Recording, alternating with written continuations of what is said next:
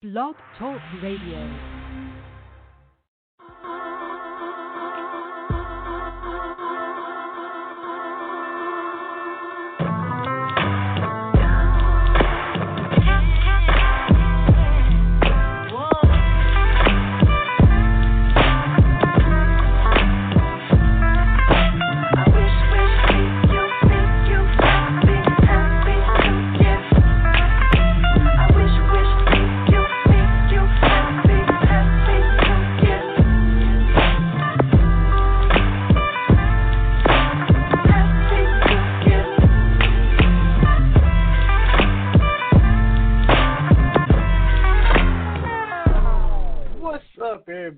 Everybody's Wednesday evening is going good. Welcome into another episode of Cats Talk Wednesday.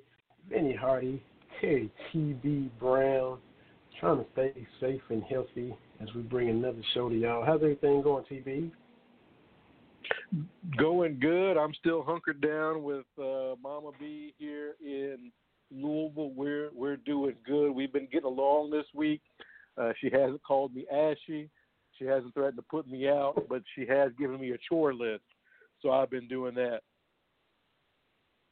I can't wait to talk about that. We're gonna have a fun show for y'all. Uh, you know, we got some guys going to the draft, got some guys staying. Just, to me, there's some news that trumps all of that, and I know we'll get to that as well. Um, and at six thirty, we got Jack Pilgrim from KSR popping in. I know you've been on several shows with him. Everybody knows Jack, and most of BBN knows uh, and already familiar with him. So looking forward to talking with Jack. Uh, he gets into the recruiting more than we do. Got all that knowledge. Uh, so look forward to chopping it up with Jack Pilgrim here in a few minutes. Um, like you just said, the the, the chore list. I, I got a, a question about that. Um, I saw the tweet. I was a little. I think I was a little bit late seeing it compared to everybody else, but uh, saw the tweet about the sunroom. And and my question now, because you mentioned the chore list, are are you posted up in that glistening, shimmering, sparkling, immaculate, eat off the floor clean sunroom now as we do the show, or are you are you in a different location? No, I'm in I'm in the sunroom right now. My parents they Ah. moved into this patio home uh 17 years ago. They moved out of the house I grew up in and uh because it had stairs, my parents are getting a little bit older. My dad said he didn't want stairs, didn't want a yard. So they moved in this patio home and built this sunroom uh as an extra room. And my dad was the spare no expense kind of guy. Like if he was going to do something, he was going to do something. So the foundation is like double thick on the concrete slab. It's indoor, outdoor uh, carpeting throughout. I'll put some pics up. Uh, we've got a heater slash air conditioner, so it's temperature controlled. It's got blinds. We can open up the windows. Uh, the funniest thing was, uh, just about 17 years, and we just realized the screen's open, so it can be a fully like open port kind of deal. So it's it's very nice this is where my dad would have his coffee in the morning. He would come out and he would read his paper and drink his coffee, you know, once he was retired.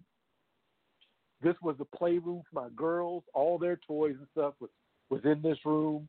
I had to put some pictures of my dad messing around with Big Miss and Little Miss when they were they were younger. Uh, so yeah, this is kind of the, the, the do everything room. Uh, the best part is in the uh, development where my parents are, the the sunroom overlooks everything. So you can see everything, everybody going and coming out of this whole area from my parents' sunroom. And my dad, being the retired police officer he was, thoroughly enjoyed knowing who was going and coming throughout the whole subdivision. So this is where I've been posted up uh, for a lot of time. So I'm I'm enjoying it. Yeah, that was yeah. I was I was gonna clarify that too, because I thought I heard it wrong. He was able to get not just the comings and goings of the house, but the comings and goings of the neighborhood. He had Oh yeah, he had parameters on everybody. oh yeah, yeah, yeah. He you know Once once once a cop, always a cop. He always kept that watchful eye going. So uh, it's a great space, and uh, you know we hadn't used it a whole lot since my dad passed because this was, I mean, honestly, this was his area. Rain, uh, cold, summer, winter, you name it. With it being temperature controlled, he was in here an awful lot, just sitting and looking. And there's trees and bushes and different things like that. So this was his spot.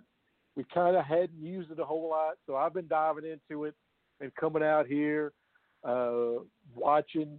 I've been watching different things on my computer. No TV out here, but I've been watching. Uh, now that WWE.com had that has that free promotion going on, I've been watching old WrestleManias. I've watched a lot of the uh, uh, Steve Austin. I think they call it the Broken Skull sessions, where he's interviewing a bunch of folks. So I've been going back to uh, the wrestling back when I was a kid. So I've been doing a lot of that uh, and hanging out here a little bit. Hey, sounds good. My next question now that you know, if, if I had a drum roll button, I would hit it. Did I don't know if it was a spring cleaning? Did it did it pass inspection? I, I saw you tweet out a picture of Mama B overseeing things was the cleaning up to her standards? Because that's the end all be all question. Uh, you said you beat off the floor. You said it was clean. You said it was immaculate. But look, what you think? Let's be honest. It don't matter. Was that the Mama B standards? That's the question. and, and the answer is yes. You know, uh, here I am, uh, 42 years old, looking at 43 uh, here in a few months, good Lord willing, and I've got a chore list. And not only do I have a chore list, but I, uh, you know, she she's checking out like, you know, no TV uh, until you get your chores done. Uh, you know, she said she don't want to see me on that computer until I get my chores done. So it's, it's right back. You know, is it 2020 or is it 1990? I got, you know, I can't uh, get on my Nintendo until I get my chores done. And that's the funny thing about that, right? The Nintendo. I don't care whose mom it was growing up, black, white, Asian, Hispanic, whatever. Every mom, I don't care how many degrees your mom got or ain't got, every mom said, You mess around with that Nintendo? Yeah, you mess around with that Nintendo. Man, I, so, uh, so, I, I, you know, I'm flashing right back. But I, I got her though.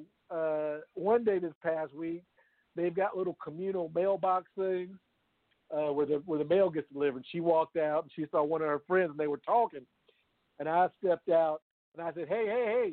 I don't want you talking to your friends out here. You got to get inside. You know, dinner's almost ready. You got to get inside here talking to your friends." So we've kind of flipped it a little bit. That's right. That yeah. Uh, and get so your lick in when you can. Oh yeah, but you know, Yeah, I'm not gonna go. I'm not gonna go too far because I don't know if you saw this. I put out here maybe, maybe it's two weeks. It was maybe it's two weeks, maybe three. But if your mother ever says to you, "Do you think you're grown?" the answer is always no. Like it's a, it's it's no, ma'am, and it's quick with it. Like you can't hesitate. So my personal, uh, uh, my little advice for you: if your mother says, "Oh, you think you're grown?" it's no, ma'am, and it's just like that. You got to Yeah, hit it just right. right. Yeah. You can't hesitate Yeah. because then she say, "Because you ain't grown for real, right?" So I, you know, I there's been some adjustment. there's been a little bit of adjustment to come back under uh, Mama's wing, but it's been great. I've been eating good. Uh, we got our system going. I I do the grocery uh, once a week. Get up early, in out. She comes, she cooks it up. I mean, I've had some great breakfast. She's done biscuits with sausage links, sausage patties. We've had bacon. Uh, that's just the breakfast side. Uh, I mean, what do we have the other night? We had some pork steaks. Uh, we've had pork chops. We've had regular steak, hamburgers, spaghetti, uh, meatloaf. I mean, Mama B been she's been killing it. She's just been absolutely killing it. So Uh, Mhm. If you got to be quarantined someplace, there are worse places to be than at Mama's house. So, There you go. So I've been doing good. Oh, that's good. That's good. Oh, it's just taking it one day at a time. That's all you can do. Um, trying to stay safe and healthy. You know, is not to dwell on too much, but each state kind of reacts and acts differently. And state I'm in may have been a little slower than some of these other ones, and we've heard the governor say, "Don't come down here unless you have to." So that's that's he's not lying. So you got to just kind of be careful and and hunker down, like you said, get in, get out, and that's that's what everybody's trying to do uh, on the day to day basis. So glad everybody's doing good on your end, doing the same thing down here as well. Yeah, and you know, and take care of each other. Look, we're all going through some. Everybody's going through it. This is one of those things. I think, you know, I'm an advocate for mental health, and you have to understand we're all in the same boat. This is one of those rare situations where it's like, okay, we see a hurricane in Florida, and we kind of, you know, we we feel empathetic a little bit, and we kind of rush and we do that. And we've seen hurricanes uh, come through uh, Louisiana, New Orleans, obviously Katrina. We've heard earthquakes and this, that. This is something, this is coast to coast, it's worldwide. And you have to take care of yourself, you have to take care of each other. And I've seen more of that than I have seen people acting a fool. You know, going to the grocery. I've seen more people doing the right kinds of things than I've seen people be foolish. So I always err on the side of, hey, most people in their heart of hearts are good people, and I've seen a lot of that, uh, you know, in, in this in this situation. Absolutely. And for the record, I'm gonna I'm gonna try to see if I can zoom this thing. Uh, throw out that information here in just a second. If anybody wants to pop in, because you know Zoom is the flavor of the week. Everybody's zooming.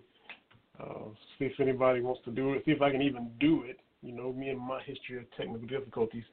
But to your point, uh, a lot of what you said we we saw what three weeks ago, you know, when when sports were kind of shutting down. Uh, the NBA shut down when Rudy Gobert, you know, was diagnosed with coronavirus, and, and then the tournaments and you know various conference tournaments and all that. But you saw, and we, I don't, you know, different players, even ahead of teams, players started trying to take care of arena workers. You know, Kevin Love making a donation, Giannis making a donation, Zion trying to do different things trying to take care of people who worked at the arena whose job just boom gone because they you know you think you got 41 home games and if you got a team in the playoffs you got those games too and now you don't. So those guys were stepping up helping them. Uh, there is good there. The world is really really bad a lot of times and that dominates the news. But you saw you know, those good deeds try to be done uh, when this thing first hit a few weeks ago, and it's been continuing in a lot of places. Yeah, so this is kind of a soapbox for me as well. I am. It is great that that Giannis and and and and, and the players are doing something. Kevin Love, all those guys that you mentioned, and even Zion Williamson. My issue has been side of Mark Cuban, and Mark Cuban was on this train pretty much as soon as Rudy Gobert was, you know, because that NBA train, you know, we talked about it before how that story, you know, within 24 hours is like every 30 minutes, you know, it was updated. If you stepped away from or the TV or whatnot, that story was kind of building steam. But Mark Cuban was one of the first owners, and for a while seemed like to be the only owner that was really stepping up. And again, I'm saying uh, that uh, I'm glad they're doing that, and they're millionaires, and I understand all that kind of stuff. But I, I was all I was waiting for the the teams, the team owners, the billionaires to to step up because I understand that these are private businesses a lot of times, but a lot of public money goes to support those businesses. The fundings for the arenas when they're built, a lot of those are public funds. You know, there's tax breaks involved, there's tax incentives, there's all that kind of stuff. So I was thinking in my mind, I would like to see the teams, you know, particularly uh, Major League Baseball, NHL, and uh, the NBA do a little bit more. I'm glad they're doing something now, but a lot of those teams play in arenas that are that are built with public funds, and I thought there should have been a little bit more uh, from the billionaires on the sports world side versus just the the millionaires. But I know that since since then, there's been more things that have kind of flown out from that. But uh, I would have seen like to see a little bit more from the uh, from the owners on on that end. But I know Robert Kraft has had a delivery of of PPE, and I believe your boy Jerry has done uh, some things down there. So I'm glad, but it just seemed like you know we had to kick the kick the the really rich people a little bit before them to to get going. But again, for the most part, we're all in this together.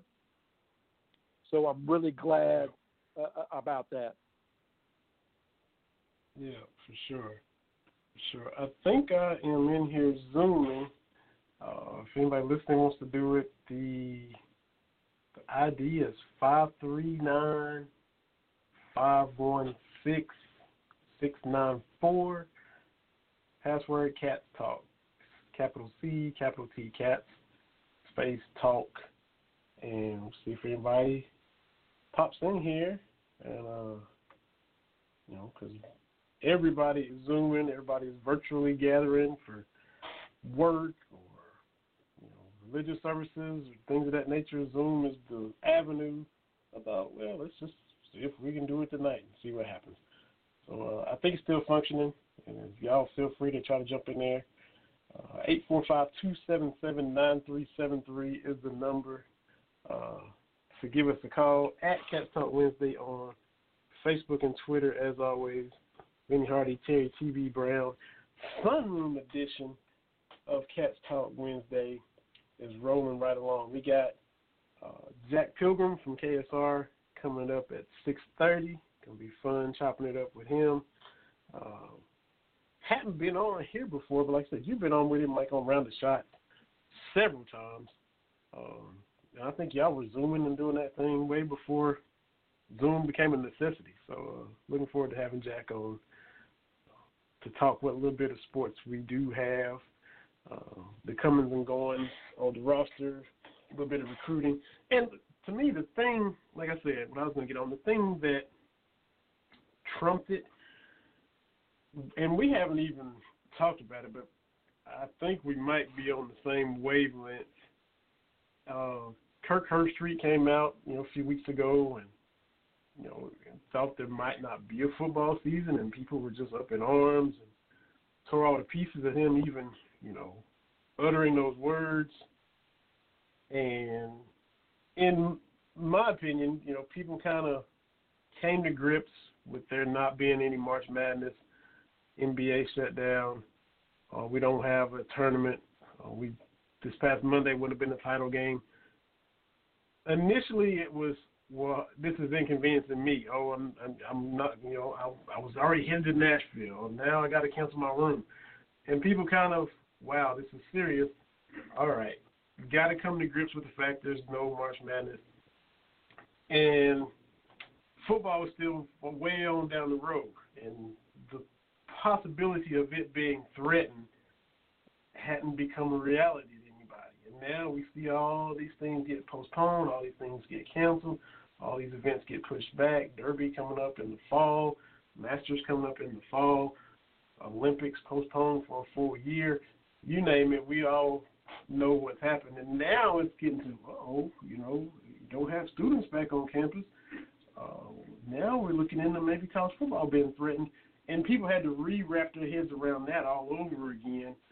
And some did so easier than others. But Kentucky has been, and we're not just saying it because we're from Kentucky, but they have been on top of handling COVID 19 as best as they can. Uh, everybody watches the updates from the governor and sees how they try to flatten the curve and have been doing so for a long time. But when the Nutter Fieldhouse gets converted to where you can put hospital beds in there, that should kind of be a reality that, wait, as much as we want football, we, we can't be still getting upset that it might not happen or it, it might get pushed back. The indoor practice facility is being converted to where it can be uh, hospital bed accessible. I, I tweeted out what Drew Franklin put out from KSR, another KSR guy.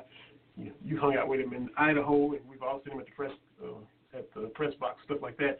The video of all that was involved in converting the field house to where it would be ready for hospital beds and all the steps. And they weren't just cutting corners; they were really doing it to do it right. So that kind of, to me, tells you all you need to know that you know football. Sure, it makes a lot of money, brings in a lot of revenue. We get it. We know about the budget. We get all that, but got to get the general populace's health back first. Then maybe we can kind of worry about getting that kind of stuff going again. And, and, and here's the thing, and I think I said as soon as stuff started getting canceled, I think I either said here or round the shots or somewhere – I said we're going to have to understand the football season may not be able to be played, and in in March with football kicking off in uh, you know September, that seems like hyperbole. That is worst case scenario. But here's the thing: until there is a vaccine, until there is a vaccine, until there is a treatment that works you can't have gatherings of people. Like you just it, it mm-hmm. you can't do it. So I understand that the NBA, like all these leagues, hey, they got to bring in money. I, I I read something about the when it comes to the NBA, and we talk about those max contracts. Those contracts are tied to the revenue of the league. The the salary cap is tied to revenue. So as those leagues don't make revenue, particularly the guys at the top of the salary aren't going to get they're not going to get that money. And and you're looking at guys, you know, you take a, a, a year away from somebody, yeah, you're not playing basketball, but a year away, everybody is a year older, everything like that. That is mm-hmm. that's big. So I get it. There's money. When it looks at college football, college football funds everything. College football to be played, you're you're you're not going to have any of the other sports except for men's basketball. Even at Kentucky, if you look at the budget, it's football that drives the bus. Right? It is football.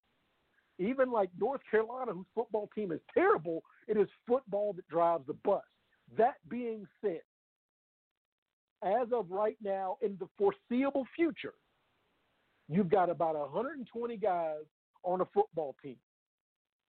At you know, being generous, you throw in coaches and support staff. That's 150 people.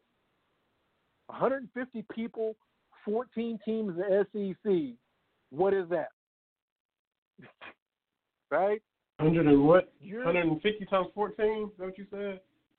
150 times 14. Yeah. You, are you doing the Are you doing the math? Twenty. Is it twenty one hundred or something? 21, 2100 people. So, even if you say everybody's going to play in their conference, right? That's twenty one hundred people at the bare mm-hmm. minimum that you have to keep well. So you look at the baseball uh, plan they put out there about sequestering people. You can't separate 2,100 people, give or take, three or four months to play even a truncated season if you can't do it.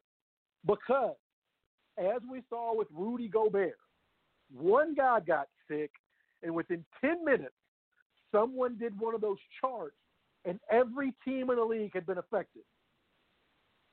All it takes is Yeah. one. Well, somebody for the NFL said, a- we're going to. I'm sorry, go ahead.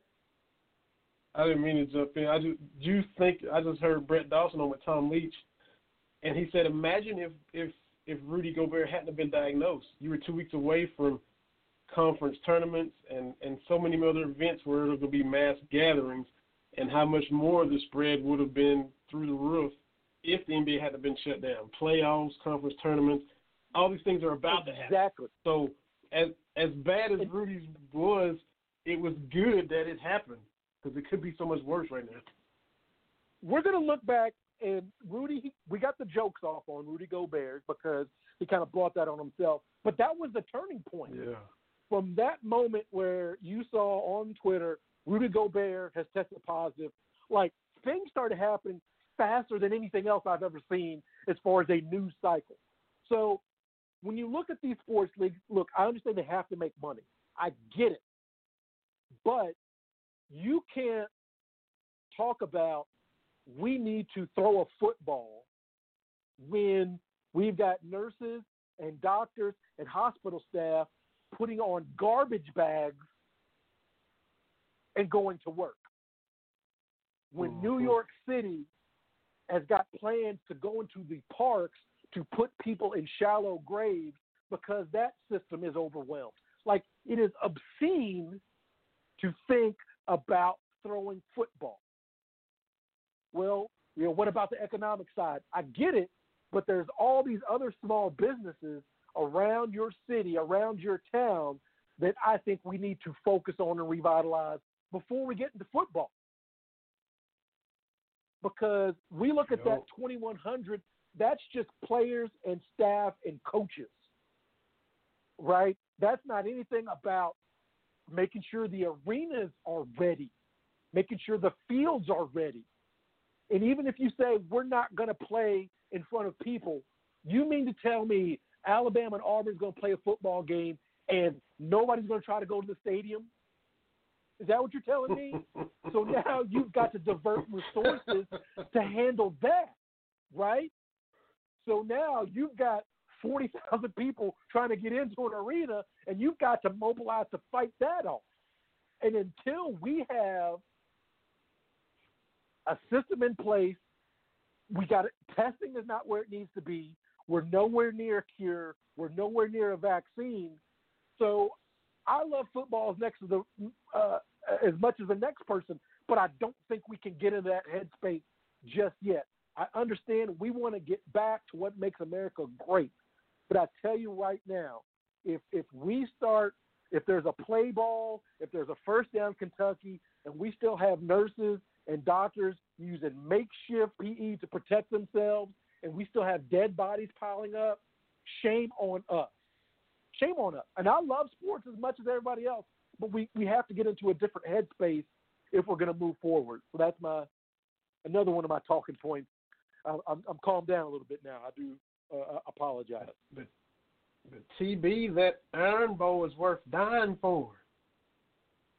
And, The and I- Iron Bowl and I, is and I worth- get it. It's worth for death. And, and, and I get it, but but but stories of of, of folks passing away. Uh, one of my friends actually has it, and and he's recuperating in isolation and everything. He's doing fairly well, but this this is real. Like this this is this is not a made up thing, and so I, I think I said last week, and I, I've, I've been saying this. What we saw with everything being canceled right in March the ripple effects are going to be felt for years to come, right? I mean, when you look at the Olympics, how does shifting the Olympics back a year, how does that offset, you know, world championships and this kind? Like the sports world is going to feel this for a while, right? Like it is going to be a, an issue. We'll look back on 2020 being kind of, you know, throwing the rock into the pond, and the ripples are still going to go outward. I honestly believe that. Absolutely. We'll keep the conversation rolling, and we'll talk about some other UK topics as well. But right now, our guest is on. You can find his work on KSR. You can find his podcast, the Sources Say podcast, as part of the KSR network. His name is Jack Pilgrim. You can follow him on Twitter at Jack Pilgrim KSR. Jack, man, welcome to the show. Appreciate you taking the time to hop on KSR Wednesday. How you doing, man? I'm good. How are you guys? Thanks for having me. Yeah, man, we can't complain. Can't complain. Um, we're not huge recruiting guys, but we know you keep up with it and follow it. So, how hard is it to be a recruiting analyst when there's like dead periods for all sports and not really recruiting going on? yeah, you know, I, I, I've done a couple couple interviews, and they and they've all asked, "What are you doing right now?" And I'm like, "Man, I I don't know. I really this is time right now is when I would be at my absolute busiest. Uh, of course, I'd gone to the NCAA tournament stuff, but right now is when the you know McDonald's game, Jordan Brand Classic, um, you know, the All Star events are going on. We're supposed to be going on right now, and then EYBL starts, and all the you know Adidas and Under Armour and all those events. So yeah, it's just. Uh, it's uh, it's tough. Now I need to kind of get more creative and come up with some some other ideas with you know interviewing some of these guys over the phone via Zoom, Skype, however however I can get content out. That's kind of that's kind of my uh, my big thing right now. But I'm I'm just as just as bored and looking for content as, as everybody else out there. Yeah, man, it's it's just crazy. Uh, I'll get to um, one of those phone interviews well, two of them I actually listened to them the other day, so I'll ask you about those here in just a minute. Um, but oh, that just TB, I might have pulled to you. My question just left my mind. Um, but I'll I'll pivot real quick. We were talking about football coming up, and you probably you, you might have hopped on and caught the tail end of it. Look, as as bad as we want it, as bad as we want to see it, when you see Nutter Fieldhouse converted to accept beds. And Kentucky is mm-hmm. a state that has handled COVID as well as possible. That's just kind of mm-hmm. a reality check. You know, it's it's like whoa, whoa. When you that kind of makes yeah. you kind of think, take a step back. You know.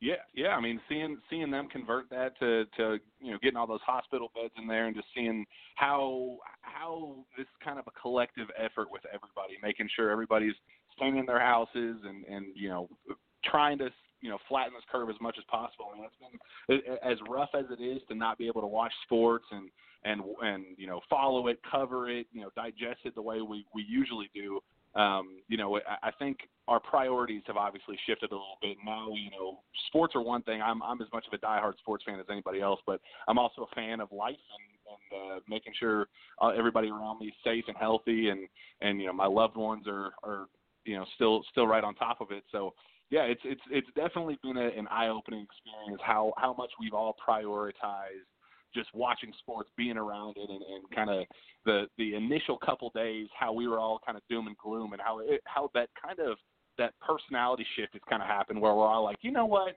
yeah, sports being without it sucks. We we all wish we could turn on NBA tonight or whatever's going on, and and as, as much as we want that, you know, now we're kind of thinking, you know, I want I want my grandmother at home to to, to stay safe and healthy. I want uh, my friends, you know, I, that that's kind of the biggest priority for all of us moving forward. So um, it's it's been it's been a it's been a shock. It's been a massive change for for me in my personal life, but you know it's it's one that I've I've kind of embraced. Exactly. Um, where I'm at, it's been deemed essential, um, and so I haven't really had time to miss it as much as I normally would if I'd been just at home the entire time, going through withdrawal, kind of like everybody else, that would make it a little bit tough. Um, but I kind of compared it to, and look, we're older than you. We can, we, we already know that. TB, we can't, you know, act like we're not older than Jack because we are. But why, it, why can't it, you be old by yourself? Why got, why you got to put me in it too? Why can't you just be old by you, just you? Usually you always say it, but if if we got to pull out birth certificates, we know you older than I am. So I mean, let's if we got to really go there, but uh,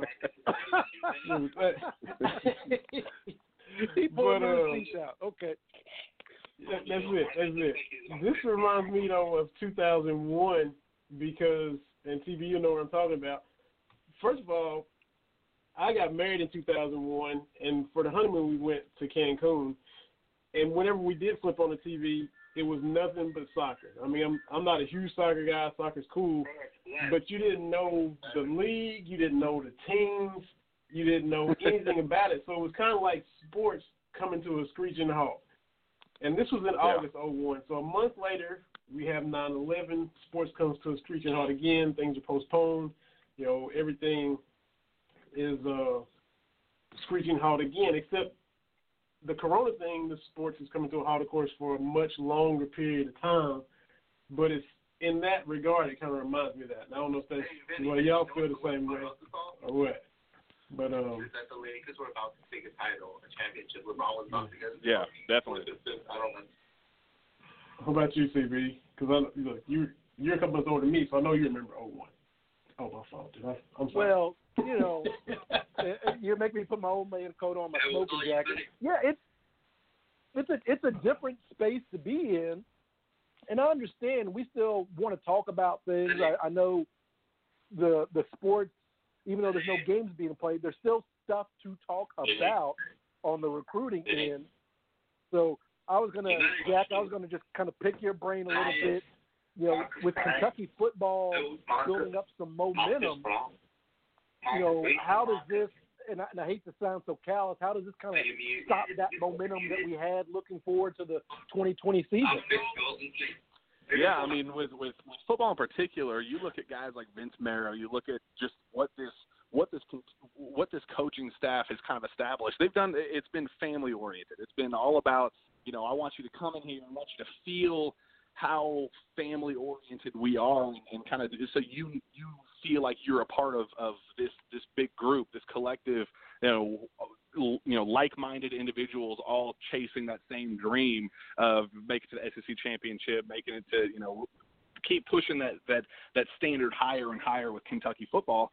And with this gone, yeah, you can do as many FaceTimes and and and Zoom video chats and Skypes and all that. I mean, we saw Vince Marrow the other day put that video out of of what you know what his headquarters, his recruiting headquarters, kind of looks like. And it's like, yeah, it's it's it's it's all well, and good, and he's I'm sure he's thriving given the you know given what's been handed to him. But for a program like this, you need people on campus. You need to be able to, to for them to be around the recruits, be or be around the, the current players, be around the coaching staff, see the environment of the locker room, see what it, what what a, a normal game day atmosphere is like. That's kind of you know that's kind of what they've built these last several years of success on.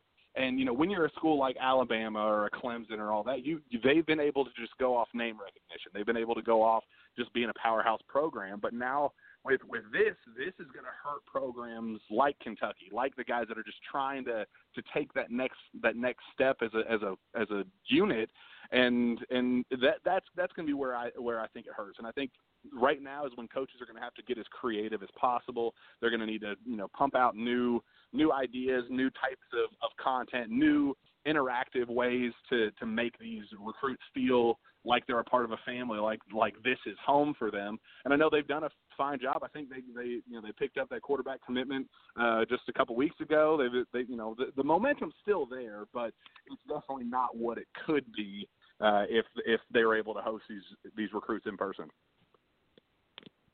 Yeah, and that's the thing with uh, Vince Marrow getting in so early. Uh, you know, instead of you know being like Alabama and and what they've earned the right to just step in at the last minute and pick and choose, you know, from other schools who worked and toiled and broken their backs to build these relationships. And hey, we're Alabama, we got a spot for you. And this situation, all that work they put in and building those relationships will will benefit them since you know the big dogs can't just come and show up like they normally do. Yeah, I mean, it, it, Vince Marrow's a smooth talker. Mark Stoops is a smooth talker. They all are, but talking is one thing, and Nick Saban can do that too. Dabo Swinney, he, I'm sure he does well with recruiting. Their recruiting classes are still classes are still awesome. Like, you know, smooth talking is one thing, but but being able to get them on campus and actually show them with you know show them physically what you know what that kind of you know family atmospheres and all that stuff. Yeah, you're, you're exactly right. That's that's that's where it's gonna where it's gonna be the biggest effect, I think. Shifting to basketball, we got we got Jack Pil. Oh, my bad, TB. Go ahead. I'm sorry. Well, I was just saying. Once my concern is too, uh, as we kind of everybody really wants this coming football season to happen, and I do too.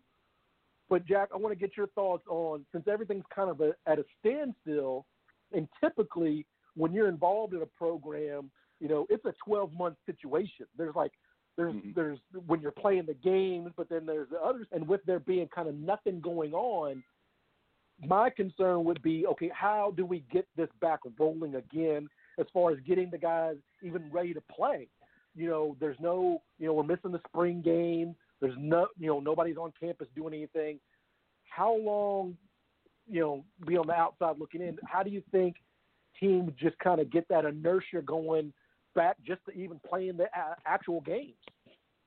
That that is that is the question the hour, and I think if there's one positive takeaway with all of with with the fact that every you know that things are just kind of come to a screeching halt is that it's come to a screeching halt for everybody in the nation, not just one school in particular. Everybody in the nation is going to be behind, you know, three, four, ten steps behind.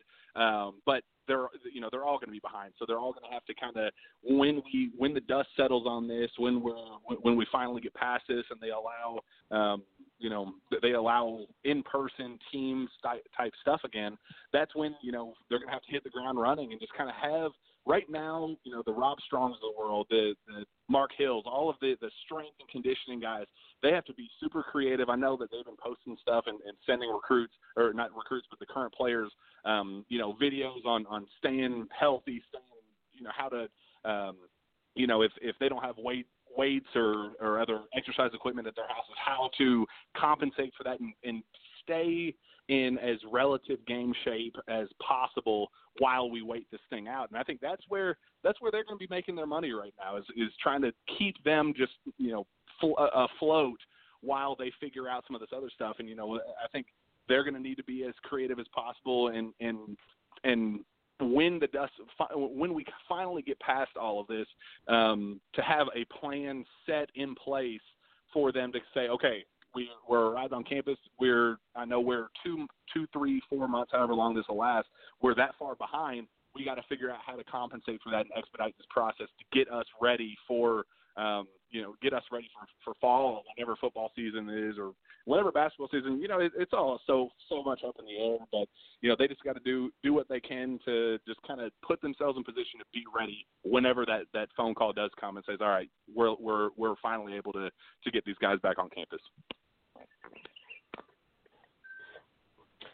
And switching to basketball real quick, you got, you know, the announcements coming, you know, Hagans, um, Maxey already making that decision to go ahead and go pro. EJ, Nick, Quick, um, how you think it's going to play out for those three, and then we'll get to some of the dudes that you have talked to that are coming in. Um, unfortunately, I if I were to make a prediction today, I'd say that all the, the all three of them leave. Um, so I was actually told before the season started that no, pretty much no matter how this season went, EJ was going to was going to leave. That when he made the decision to come back, because he was very very close to leaving last year, that when he made the decision to come back, that it was a one year decision. He was he was he was leaving no matter how this this year um, this year went. Um, the only reason why I even got kind of sort of optimistic about it is because he was able to see the growth from Nick Richards and and kind of what he was able to do as a junior, and and the staff kind of felt like okay, we were able to to show and and kind of give Nick Richards that that that showcase of okay, we can have the ball run through you. This can be your you can be the anchor of the front court. And the staff kind of thought there for a while, like, man, we could. EJ got to see what that would be like, and he's intrigued. And, and as far as I know, uh, I think that was definitely something that that he liked and he was very interested in. But I think, um, you know, being being back at home, being with his family, I think the uh, the I want to I want to explore my professional options and and p- potentially take that next step. I think those those thoughts have kind of crept back in for him. So I I I, I still think it is probably about a fit, about as close to a 50-50 as you can get, just because of how low his draft stock is right now. The, the teams uh, I talked to some people that that know even overseas, you know, overseas professional basketball, and, and they're not even all that high on him right now.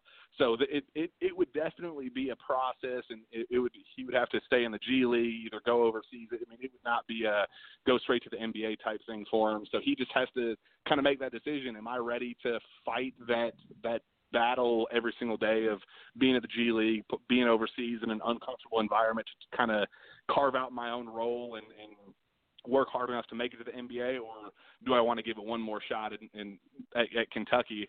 Um, if I were to make a prediction right now, I'd say that that he ends up leaving. I think Quickley kind of fell in love with the idea. Oh man, I could come back and be a superstar as a junior, but um, I actually talked to somebody a couple weeks ago before, you know, right in the middle of when when all that optimism was was there about him potentially coming back. That said, he wouldn't be surprised if he if he even falls in as late as, as early as the late first round.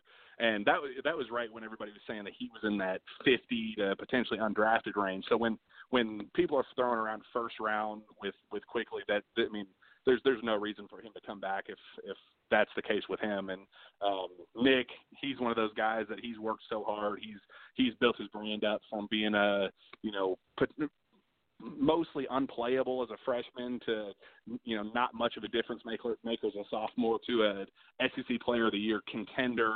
Um, you know, anchor of the front court. So I think when it comes down to it, all three will end up leaving, even though um, it, it sucks because the UK is going to have to replace them with with some some other big name guys. But um, it's I, I think when it comes down to it, all three will end up leaving.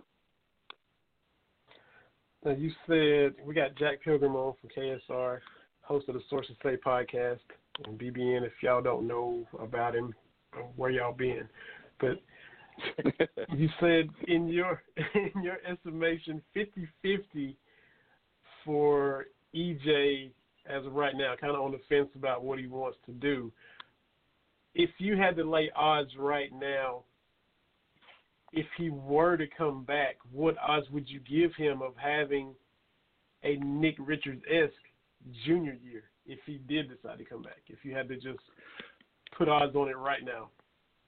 Man, I, I am very, very high on. I think he. I think I tweeted out three, four games left in the season or something like that, that he does so many little things that you don't think about. The diving on the floor for loose balls, grabbing tough rebounds. You know, he he has been doing a lot of the the nitty gritty, dirty work um, for the last, you know, the, the last half of the year. I thought he was he was one of the best players on the team for stuff like that. We've been waiting for mm-hmm. just that. Okay, you, we know we can, we know you can do that now.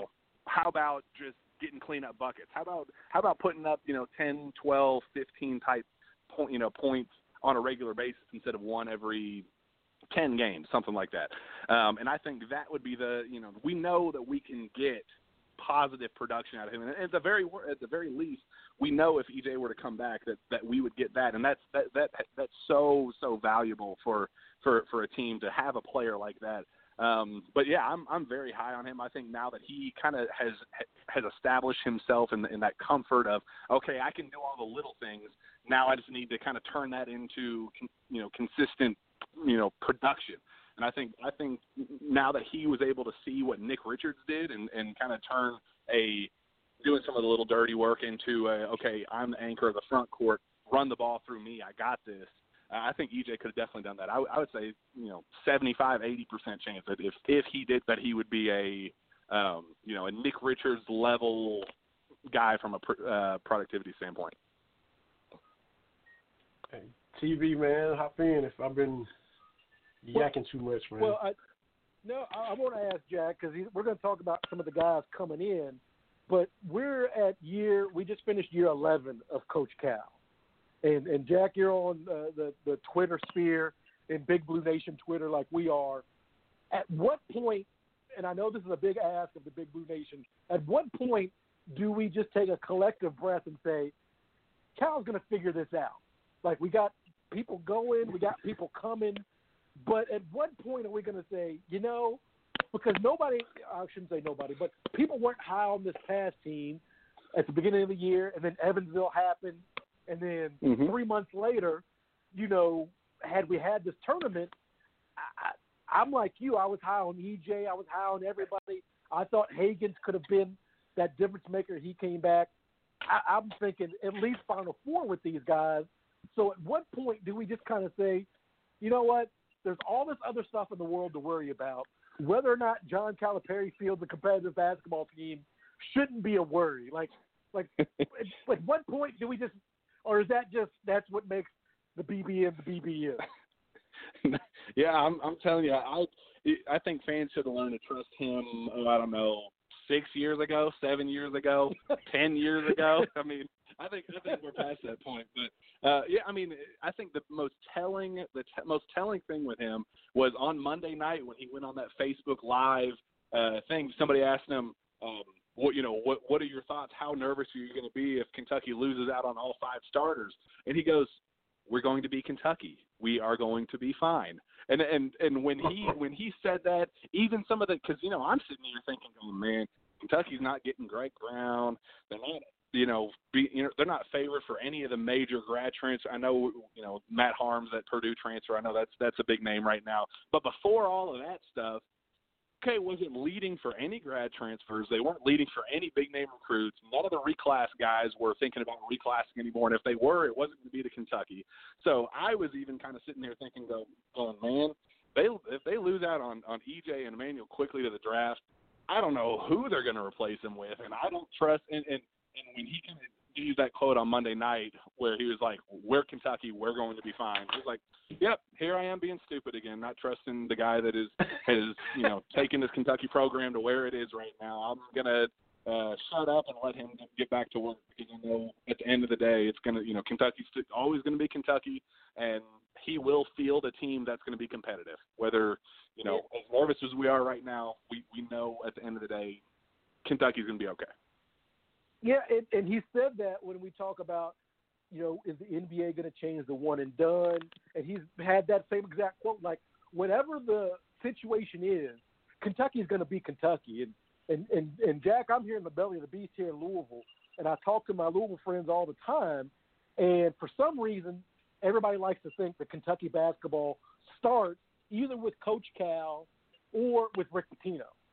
And the point I've always made and I'm sorry to rant a little bit, whatever the ruling is, whatever the setup is in college basketball, Kentucky has always been Kentucky. When mm-hmm. basketball was segregated, we were Kentucky.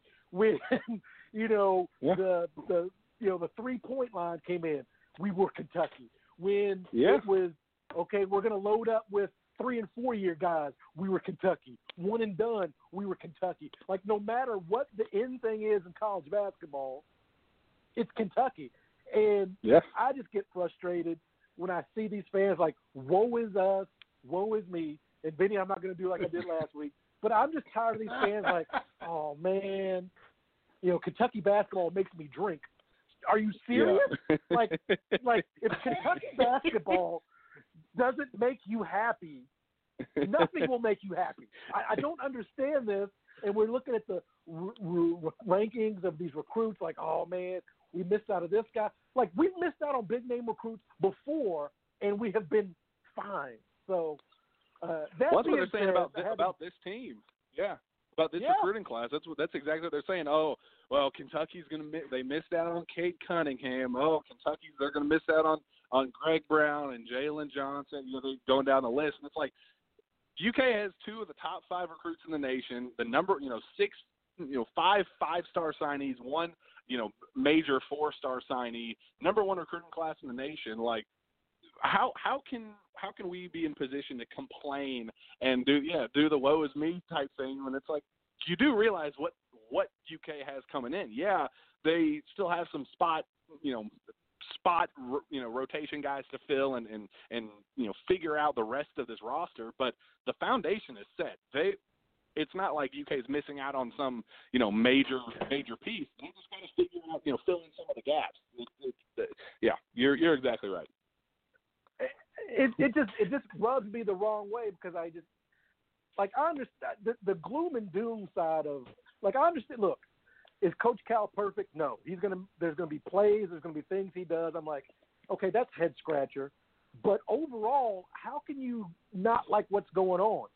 I I I, Yeah. I, I know I'm preaching to the choir there, but but you you kind of alluded to our next question of you know this team even kind of as is will still be pretty good next year. You know I know there's still pieces to add, but there's still whenever next year is, there's still some some encouragement. You know those plucky underdog Wildcats can somehow find a way you know to get it done. Yeah, I I mean, you look at the the the, the big two. I mean, B.J. Boston and Terrence Clarke have the potential to be the next uh, De'Aaron Fox, Malik Monk type duo. Jamal Murray, Tyler Ulis. You know, the, the two headlining names. They have the next. They have the potential to be those that level of of player. When you have those two type of guys, I mean, yeah, the you know the Tyler Ulis team was what it was with with the front court that it has and and and all that, but if they had one, you know, one significant front court front court piece, I, I would argue that that team was had Final Four written all over it. Um, you know, so with this team, when you have the two big the two big names in B.J. Boston, who I think is going to be a superstar for Kentucky, Terrence Clarke, who is about as versatile as you can get. You can put him, you know, let him run the point guard. You can let him run the two, the three. I mean, he's six foot seven and has ball handling skills like like a, a true point guard. I mean, I, kind of think he's going to have a, a Tyreke Evans type role for for Calipari next year. So when you have two headlining guys like that, it's just about filling in the other pieces. Isaiah Jackson, I think, is is one of the most underrated bigs in the nation. Everybody I've talked to says Lance Ware. I mean, I watched him in person. He he just absolutely dominated against Evan Mobley, who everybody in, in, in their mother thinks is the best big man in, in the class of 2020. So you go you go down the list of of Kentucky's recruiting class. Cal signed every single one of these kids for a reason, and they're all you know they all fit together really well. Kind of all like-minded guys with you know gritty, tough mind, you know tough-minded, t- uh, you know hard-nosed type type kids. They all they all all share that mindset and that that same personality. This is going to be a, good Kentucky basketball team. Now they will need a couple other pieces to be great, especially if EJ and, and Immanuel. But the foundation is set. So I, I don't know why why the doom and gloom is there right now at all. Well, because it's, it's Kentucky fans, but you know, I, from what you're saying, we're going to have some guys that can go get you a bucket. Like I've been watching a lot of these old, and I'm saying old, all these you know Cal era games.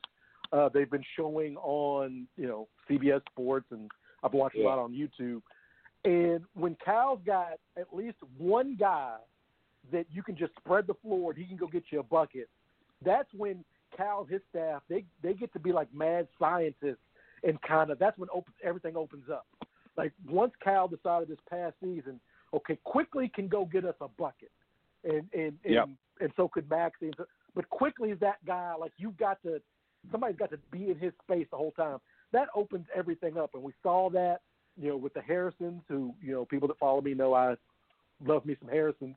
But you can see that when De'Aaron Fox, who I thought was the best player in the country the last two months Yeah. of that season, uh, when Kentucky's got that kind of player, it opens, it makes everything easier. I know it's easier said than done, but if you tell me, hey, we got some guys that can do that, hey, I'm cool, man. Like I'm gonna watch some Gilligan's Island reruns and just relax while this Corona's going on. There's other things to stress about. Yeah, I'm telling you, I thought I thought Terrence Clarke was going to be that guy. I mean, I, I'm still very. I mean, he's a top five kid in, in the nation for a reason. Um, you know, he's he's going. He's a professional bucket getter as well. But BJ Boston, I'm telling you, I was. I, I saw him play AAU two years ago, a year and a half ago or so, and I was. I liked him. I liked his game a lot.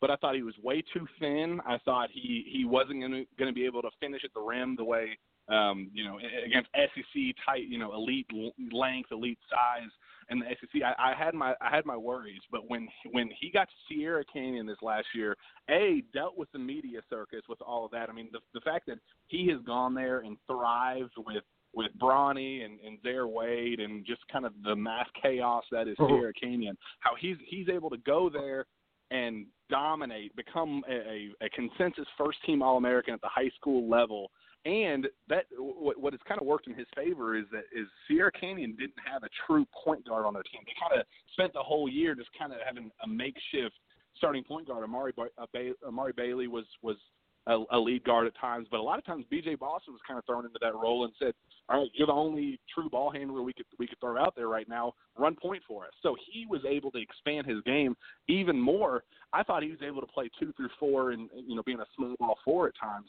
but he's expanded his game where if, if Kentucky needs him to bring the ball up the floor as as the as the one kind of run the offense for at least spot minutes.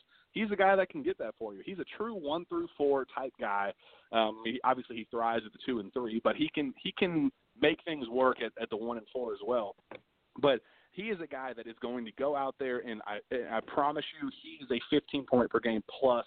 So I mean he could he could be a 20 plus point per game scorer if he if he really wants to. He is that level. I'm going to go out there and get you know put some points on the board. Yeah, Terry, I'm telling you that, that you you want you want a, a, a true bucket getter. That's your guy. And and like I said, I've been watching a lot go. of those old, and I'm saying old relatively speaking, you know, of guys that can just when when you've got somebody that can just beat his man off the dribble. Like if you remember Quickley the LSU game, there was that stretch. Like LSU had nobody that could stay in front of Quickley, and that Mhm. really opened things up. But one quick question: You're a recruiting guy, watching these high school guys. My my thought is, how do you watch a, a high school kid and kind of what is it that you're looking for from a high school kid to say, okay, he's doing X now, but he could be doing Y, you know, at Kentucky. Like, because we see a lot of these guys, they're seven foot, you know, six, ten, seven foot, and they can put up 20 points a game in high school simply because they're Mhm. just seven foot tall or simply because they're bigger, faster, stronger. What are the things that you're looking at at that level that, that, that you say to yourself, okay, that can translate to the next level? Well, I, I, I have a story that fits that scenario actually perfectly. I was watching it at Peach Jam this last year. Um, Devin Askew was a, um, you know, Kentucky had been flirting with him a little bit. He had kind of established, Kentucky's kind of, uh, they had established itself as uh, a contender in his recruitment, but he was still kind of set on 2021. You know, it was one of those, yeah, we're, you know, we're putting our feelers out right now, but it's going to be one of those off the distance type guys. Um, so I, he he wasn't even on my main radar. I was what he he played on Team Why Not with Jalen Green when Jalen Green was was arguably Kentucky's top recruiting target in the nation. So I was sitting there watching watching that game. Joel Justice was there, Coach Cal, Kenny Payne. I think UK was three deep three deep for that game. And I was sitting there watching the game for uh, for Jalen and Devin Askew. I saw him. He he missed three threes in a row and he went right back down the court. The fourth fourth possession had an, another wide open look, and he stepped into that shot, drilled it, and it was one of those. It was one of those moments where it was like, okay, a lot of guys in that instance would catch that ball and, go, uh, not yet. I need, you know, I'm gonna I'm gonna let somebody else take this because I'm I'm you know they, they shy away from that moment. And Devin, you know, he he caught that thing, shot it immediately without even thinking twice, drilled it, and got him fired right back up and he turned that into a you know 10 12 point run of his own. He started scoring scoring like crazy. So i you know i kind of watch little things like that that you know that confidence that fiery personality. What do you bring defensively? What are you know some of some of the things instead of just pure shooting pure how you know who's the best dunker on the floor you know the little things like that where a lot of recruits you know you can put up 20 25 30 against you know no name schools and and look good on highlights but what about those little tiny things like your confidence your you know your intensity when things aren't going well and and you know how you're building your teammates up stuff like that. And you know I saw that with Devin Askew and I actually talked to to Joel Justice a little bit after that um and I was like man that was something that that that was that was a play that kind of stuck out to me. He was like, "Dude, I saw that exact same. I, I saw that exact same thing that that you were looking at. That was a that was kind of a okay. This is we're dealing with that with that level kid, not just another twenty point per game scorer that you know is a you know it, it, was- it was there are little things like that that you can look at and go, you know what, I think this kid might be might be ready for a big stage like Kentucky. And last we know year Kentucky we ain't for everybody. that's it.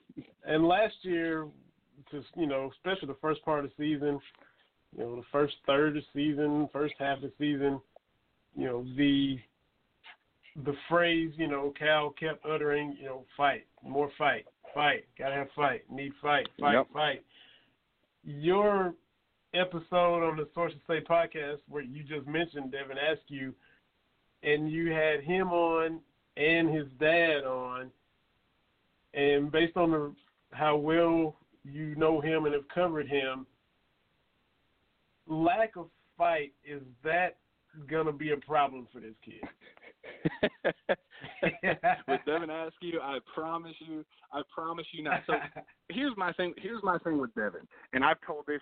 I when I went up to the Hoop Hall Classic in, in January, I, I talked to his dad, and they are very, very realistic about who Devin is and and all that. You know, they know he's not the best point guard in the nation. They know he's not the quickest. They know he's not the most athletic. He's not going to go dunk on anybody. He's not that kind of player.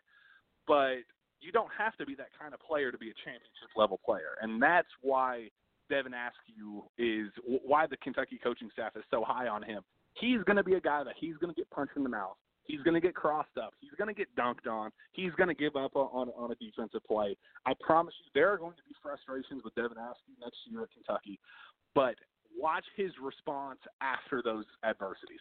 Look at how he responds to those frustrating moments and and and, and the the things that kind of get get him knocked down. That's what separates him at this next level. He's a guy that that you know, Cade Cunningham. I I I even had this this example with with his dad. Um, Cade Cunningham's the best the best point guard in the nation, but I would, you know, I, I would obviously take Cade any day, all day, you know, all day, any day. But when you get a championship level guy like Devin Askew, it makes losing guys like Cade Cunningham hurt less. That was one of those things that that the way Cal went all in on on Cade and, and tried recruiting him to to Kentucky that last month or two before he he ended up um, at Oklahoma State.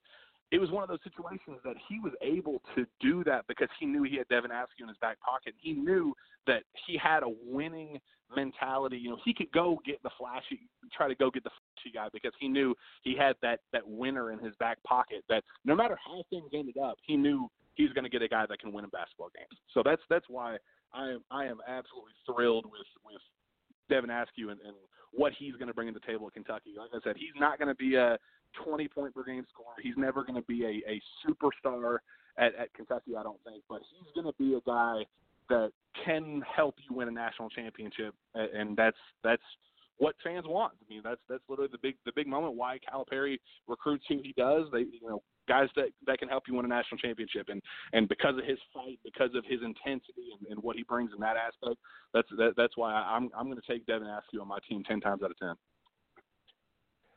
and listening to that episode, and then you, you know, you transcripted the article, you know, for KSR on the website too. Just how comfortable they were talking to you. Him and his, you interviewed him and his dad separate, both of them. Just, you know, hey Jack, how you doing? That says a lot about you, you know, to build that rapport with them. That you know, the no resistance, no who is this dude? What does he want? They're completely comfortable just chopping it up with you. Uh, individually. So that was good. That was cool how that came across. And then you straight up asked them because this was right in the wake of, um, wow. Oh my gosh, we just had the transfer going back to the West Coast. The kid Uh, just left, Johnny, and it was yes, Johnny Juzang transferred, and then you know, like to y'all's point earlier, TB, you know, the panic, uh, Kyle Wiltjer, uh, you know, all these guys go back out west. They don't. They just, they, you know, Jemarl Baker, you know, Marcus Lee, and you know now Johnny, and so the whole sky's falling with the West Coast guys again. But you straight up asking. You mentioned all the dudes that just transferred. You mentioned Johnny transferring. Uh, does that enter your mind? You've been from the West Coast, and he was like, "I'm different. I'm different." and you ask his dad about it, and I was like, wow, okay, because I mean, you didn't dodge the whole West Coast guys. Uh, yeah, had a few of them, you know, come and then go back and want to be closer to home. So that was that kind of stood out, and we're not as I'm not a huge recruiting guy like you. You got your finger on the pulse. Uh, that kind of jumped out, and then the fact you say him and his dad are both realistic. So you know, just props to you for being having that rapport with them, and then them just being fearless enough to know that hey, well we we saw that you know Johnny's a nice guy, wish him the best, but we coming, we are ready to get out to Lexington. So that was that was really cool. Yeah, that that's why that's why I wanted to get his dad on because we we had, we built up such a good relationship, and I know how much he knows he knows hoops. I know you know he he he's just a good a good quote, a good interview guy like that, and you know I. I I talked to him a little bit about about the, the so those those Johnny Juzang rumblings have been happening since since January. We actually talked about it together at that at that hoop hall. Um, they died down a little bit at the end of the season, and then when they came back up, I kind of reached out to him. I was like, "Hey, man, have you have you heard anything more about this?" I was like, "Nah, not really," but you know, I still I, I know this was still something that was going on behind the scenes. Um, so I knew that they were comfortable talking about that situation in the first place. Um, and you know, you see on social media, you see, I I kind of got tired of seeing these Kentucky fans. You know, I write a I write a post on Devin Askew, and Kentucky fans comment, "Oh, well, this is you know." Hope you guys enjoy him now because he's going to be transferring at the end of next year. You know all these right. Debbie Downers people. Right. You know I, that that kind of stuff was driving me nuts. So I was like, you know what? I want I want this kid to give me a quote like that because I knew I I, I knew his mentality. I knew eh, eh, anybody that's asked me, they're like, oh, do you think Devin's that that type of player? I'm like, no, I, I promise you, talking about it, talking to his, you know, this wasn't a I got a Kentucky offer. Um, I need to capitalize on it because you know, kind of I kind of feel like Johnny Juzang was in that that boat where you know he could have stayed on the West Coast, he could have done that, but he gets that that blue blood offer in Kentucky, and he kind of feels like, oh well, you know, I kind of feel like I have to take up, you know, take take this opportunity. I mean, it's Kentucky, and a lot of guys aren't built for that. I mean, I love Johnny. I I wish him the best. I think he's going to go somewhere and be a star. I mean, I, I I think he has some offensive tools that that you just. I mean, I think I think he he has the potential to be a not Devin Booker all star level, but a guy that can show off a Devin Booker like um, you know skill set at, at where wherever he wants to go at, the, at you know, wherever he transfers to. Um, but I knew that this was a guy that didn't commit to that didn't go to Kentucky because of just the name brand. He wanted to go to Kentucky because he knew that that would be the best option for him to go to to, to make it to the next level. He knew signing up for that that's that he's going to get go he's going to go there and get coached up. He's going to go there and, and be with the best of the best, um, you know, training staff, strength coaches, all, all that stuff. He is built for that for what Kentucky is and that, that's why whenever any anybody's ever asked me about do you, do you think Devin's going to make it, I'm like, man, I, I promise you, point guard Calipari's ever had, but I promise you, he's going to be a guy that that by the time his his time at Kentucky ends, it's going to be the end, to the NBA, not not via transfer. Exactly, man. Griffin, appreciate all the time. I know I kept you a little bit long, Jack, but I got to ask you one last thing before I let you go. Um, you know, me being a Hardy and whatnot, I got at least ask what your thoughts are on Jaden and Amari, how you think that plays out. I'd be remiss if I didn't ask you about my, you know, distant cousins. If they one or both might end up being cats down the road. Well, I unfortunately don't think Amari is going to end up at Kentucky. I think I think uh, the the initial rumblings were that, that Kentucky was going to reach out to him. Obviously, mean, Jaden's Jaden, and they're gonna, you know, do whatever it takes to get him locked up. And if it means getting his brother, absolutely. But I think um, when they kind of realize what Amari wants at his next school, uh, I think he's a he he's to be a, he wants to be a 30 minute minute per game type guy. He's going to want the ball in his hands. He wants to start. He wants to put up shots. And uh, I, I just don't know if Kentucky thought that was the best fit. Um, you know, if if they called him if they called UK tomorrow if he called UK tomorrow and said you know no I, I want to be here I want I want this moment and they're not going to say no to him but I just don't think that um, you know when that option op- opened up I think they were high on on that possibility but I think as as the dust has settled a little bit they they're still exploring their options and and uh, seeing seeing what else is out there. I've heard that he's he's leaning towards staying on the West Coast, um, staying closer to home. So I would bet against him co- coming to Kentucky. Uh, but his brother, I, as far as I know, I, I think he's still all in on Kentucky. When I was out in Vegas for that, um, when when Kentucky played out there just a couple months back, UK went and, and practiced at his school.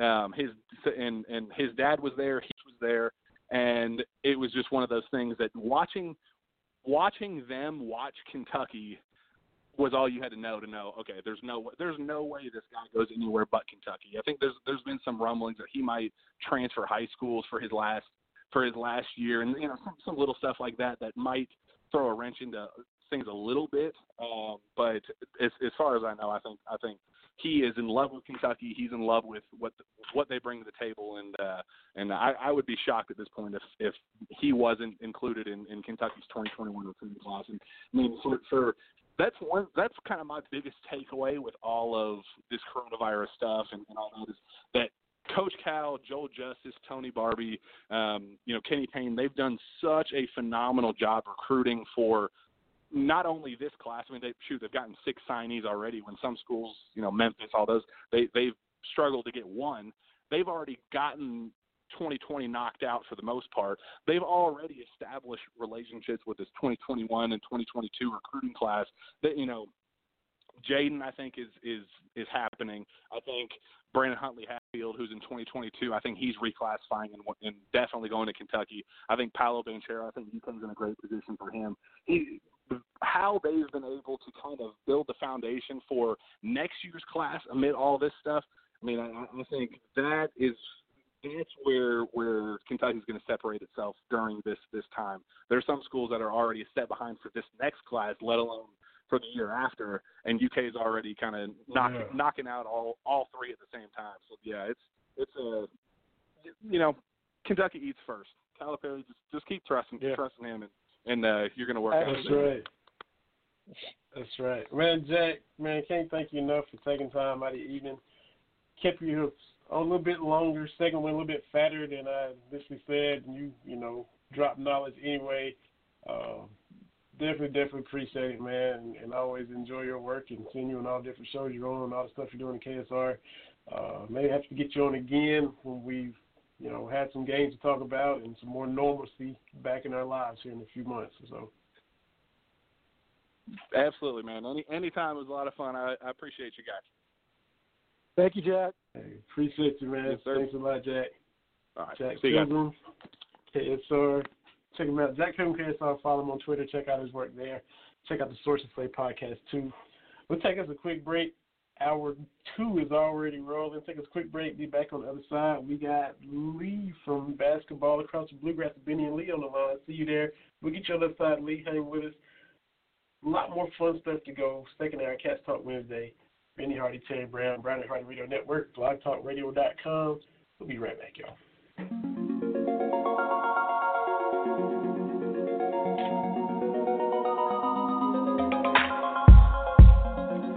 Bora Bora, when you're snoring through the ups and the downs of the day. When you're horny,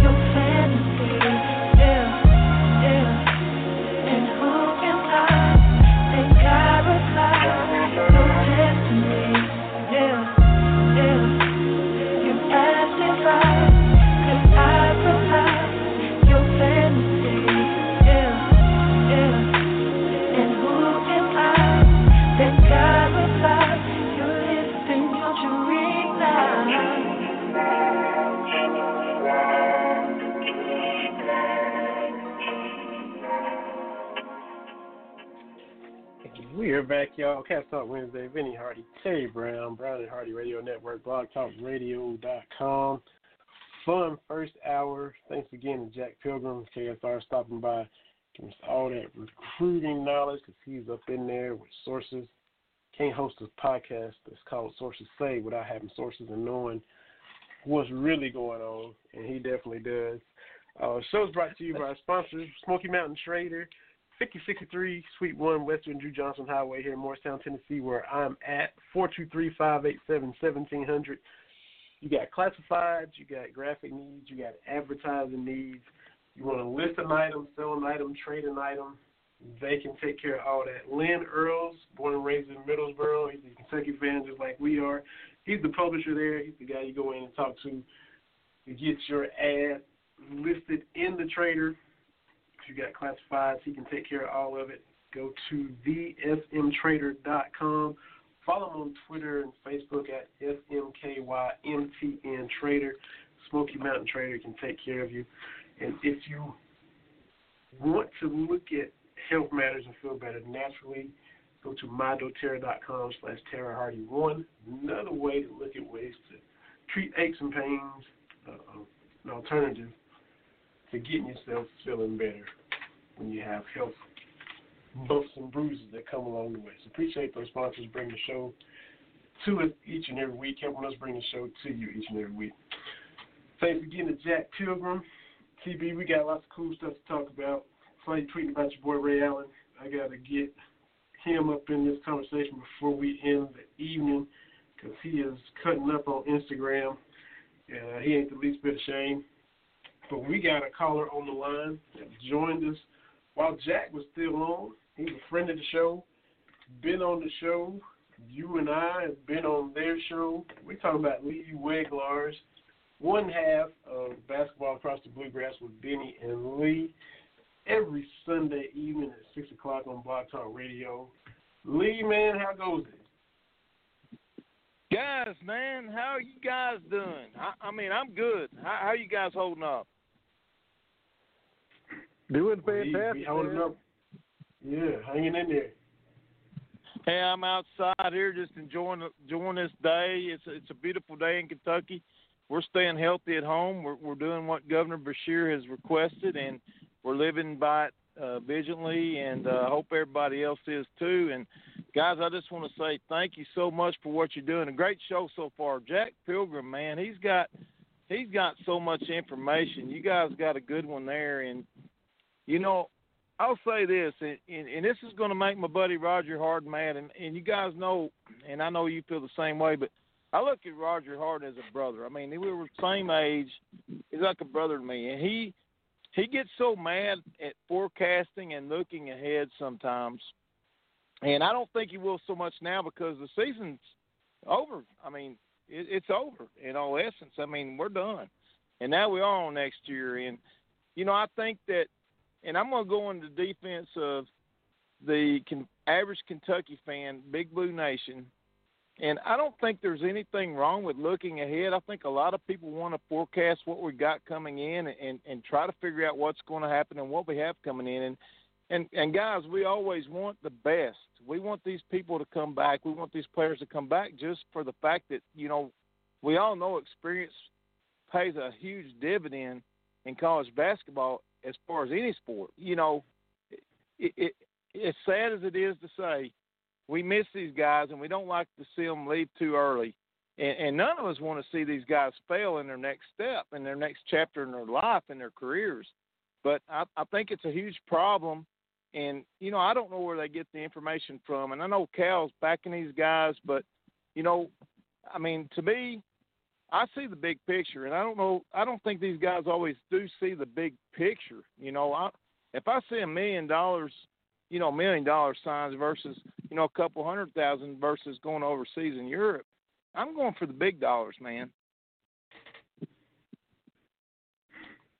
Yeah. Yeah. Um,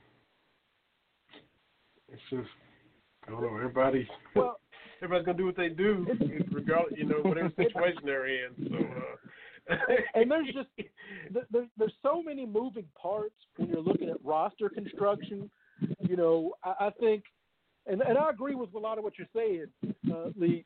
I, I think the majority of of Kentucky fans, myself included, we're of a certain age. Vinny's already called me old.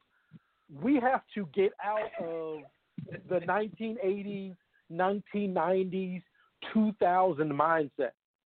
Like we, Yeah, like we're, we're absolutely. still we're still coming at that because right now in in today's world, like we don't even get Jamal Mashburn for two years, let alone the three we did. Right? We don't get Yeah. Tony Delk for his full four years. We've got to kind No. of get out of that mindset. You know, we don't even get Ron Mercer back as a No. sophomore. You know, you see guys that have really good tournaments, and you know, you know, uh, Ron had you know 20 points in that championship game in '96. A lot of guys see that and they leave, and the NBA says, "Okay, come on." So we we can talk Right. about you know guys whether or not they're ready or not in in college basketball and everything like that. But what has changed is the NBA has said we are looking at potential. That was the NBA that said that. Like they're they're not so much looking at what your resume is, they're trying to forecast out. So younger guys, Right. guys guys from Europe, you know, uh, you know what I'm talking about. You know, during the draft, there's always that European guy that looks like the video was taken on like that eight millimeter camera, and you're like, what is that? You know, Absolutely. you know, there's, there's always those guys. Yeah. The NBA, the NBA said, hey, we're going to draft on potential. So that shift happened, and you get guys like Tayshaun Prince, who is as decorated as a guy that we have had at Kentucky. You know, he goes in the last part of the first round and ends up being that missing piece that the Pistons needed, more so than their number two overall pick, uh, Darko Milicic, right? So Yeah. the NBA kind of had that shift, and so that's kind of changed how how people have to look at it. Even if you're a, a, a you know in high school or, or a freshman, everything is just different from the kind of the the world that we're used to coming up in. And so, guys, and and, and one last thing, I know I'm ranting, is you know it's all about you can only make the best decisions based on the information you have, right? Right. I, I, that's something my my dad always told me. Like, you can't make the best decision if you don't know all the information. Like, I can tell you, hey, Lee, I got this Corvette for a hundred bucks, right? Now you might say, hey, a Corvette for a hundred bucks, that's a good deal, and I might get you a you know a die-cast model Hot Wheels car Corvette, right? So you've got to have Right. all the information. The problem right. is, and and Vinny, I, I I want to talk about this too. When you watch that, I don't know if you all saw that documentary on HBO, The Scheme, talking about all the the movers and the shakers with the FBI sting on college basketball. But it shines a light on all these guys are getting so much information, right? And even if you had a season that was more or less pedestrian, you know, if you've got somebody telling you, hey, I know you were just a 10 point a game scorer, but you could be a first round guy. So I don't really blame the kids or the family. It's like you've got to understand where your information is coming from because we've all seen these guys have really solid college careers leave too soon, leave when they probably shouldn't, and then they just kind of get lost in the shuffle, right? So Right. I hope wh- whatever decisions these kids make, they've got all the correct information they can have. Yeah, and, and they should have. And, and don't Mhm. get me wrong, I'm not questioning John Calipari because you guys know I love Calipari. I, I think Oh, the yeah. world of him, and what he's what he's done is just it- it's simply amazing. I think, and, and you're right, Terry. The times have changed, and yeah, we are old school, and, we're not going to see these guys like Rick Robey and Kyle Macy and Jack Givens. But but at the same time, you know, and, and Calipari's not going to tell us this, but I would love to know. I, I would love to actually hear, be the fly on the wall when he has these conversations with these players, and just you know hear what he's telling them, and and, and really get the full information because I don't we we don't ever get the full side of anything on that. And you know, the players. I think it, it, at the end of the day, it's it's the players' decision. And as we know, John is Coach Calipari is the player's first coach, so he's going to back his players, and and I and I think that's wonderful. I think what he's doing is great, and and I don't think there's a better coach at Kentucky. But you know, it's still hard to swallow and and see these guys struggle in the G League and never make it. And, and I'll go back to the Harrison twins, and I thought you know they are very overlooked, and and there are a lot of people in in Big Blue Nation that do not appreciate those two guys. And I tell you what, yep. great kids, great players, and I I think they left too soon. And you know, but but that's their decision. They made it, and you know, it's one of those things that you just have to live with those decisions. And you, all you can do is learn from them and make better afterwards. You know, and and everybody does that in life. I've done that in life in manufacturing in my profession. So it, it's just one of those things that we've got to move past and, and get beyond. But I don't think there's anything wrong with forecasting, looking ahead. We're we're all excited about Kentucky basketball, and we want the best here. I mean that that's obvious. Absolutely, and, and I would say when I when I say when I talk about the fan base as a whole, I, I'm not. I, I'm I'm a fan myself, obviously. So I'm not trying to to castigate to, to to put a bad light on the Big Blue Nation because Cal will tell you, two former players, they'll all tell you the one constant in Kentucky basketball since Adolph Rupp roamed the sidelines to right now, it's been the fans. You know, coaches come, coaches go, players come, players go, but it's been the fans. So that energy is what makes Kentucky basketball special. Which, talking about the fans, I don't know if you guys saw that Fox Sports poll. You know, everybody's doing a bracket, and they were doing yeah. a bracket on the best fans in in college basketball and Kentucky was a two seed. And yeah, you know, I as soon as I saw that, I paid no more attention because I'm like, I, no, no. And even and even Andy Katz was like, yeah, yeah, this isn't, yeah, yeah. So, but that that that fire is what makes the Kentucky fan base so unique. So I'm right there with you. Uh, there's guys you'd like to have them come back, but at the end of the day, I wish those guys well that do leave, but I have full faith that Cal's going to put a pretty good team out year in and year out.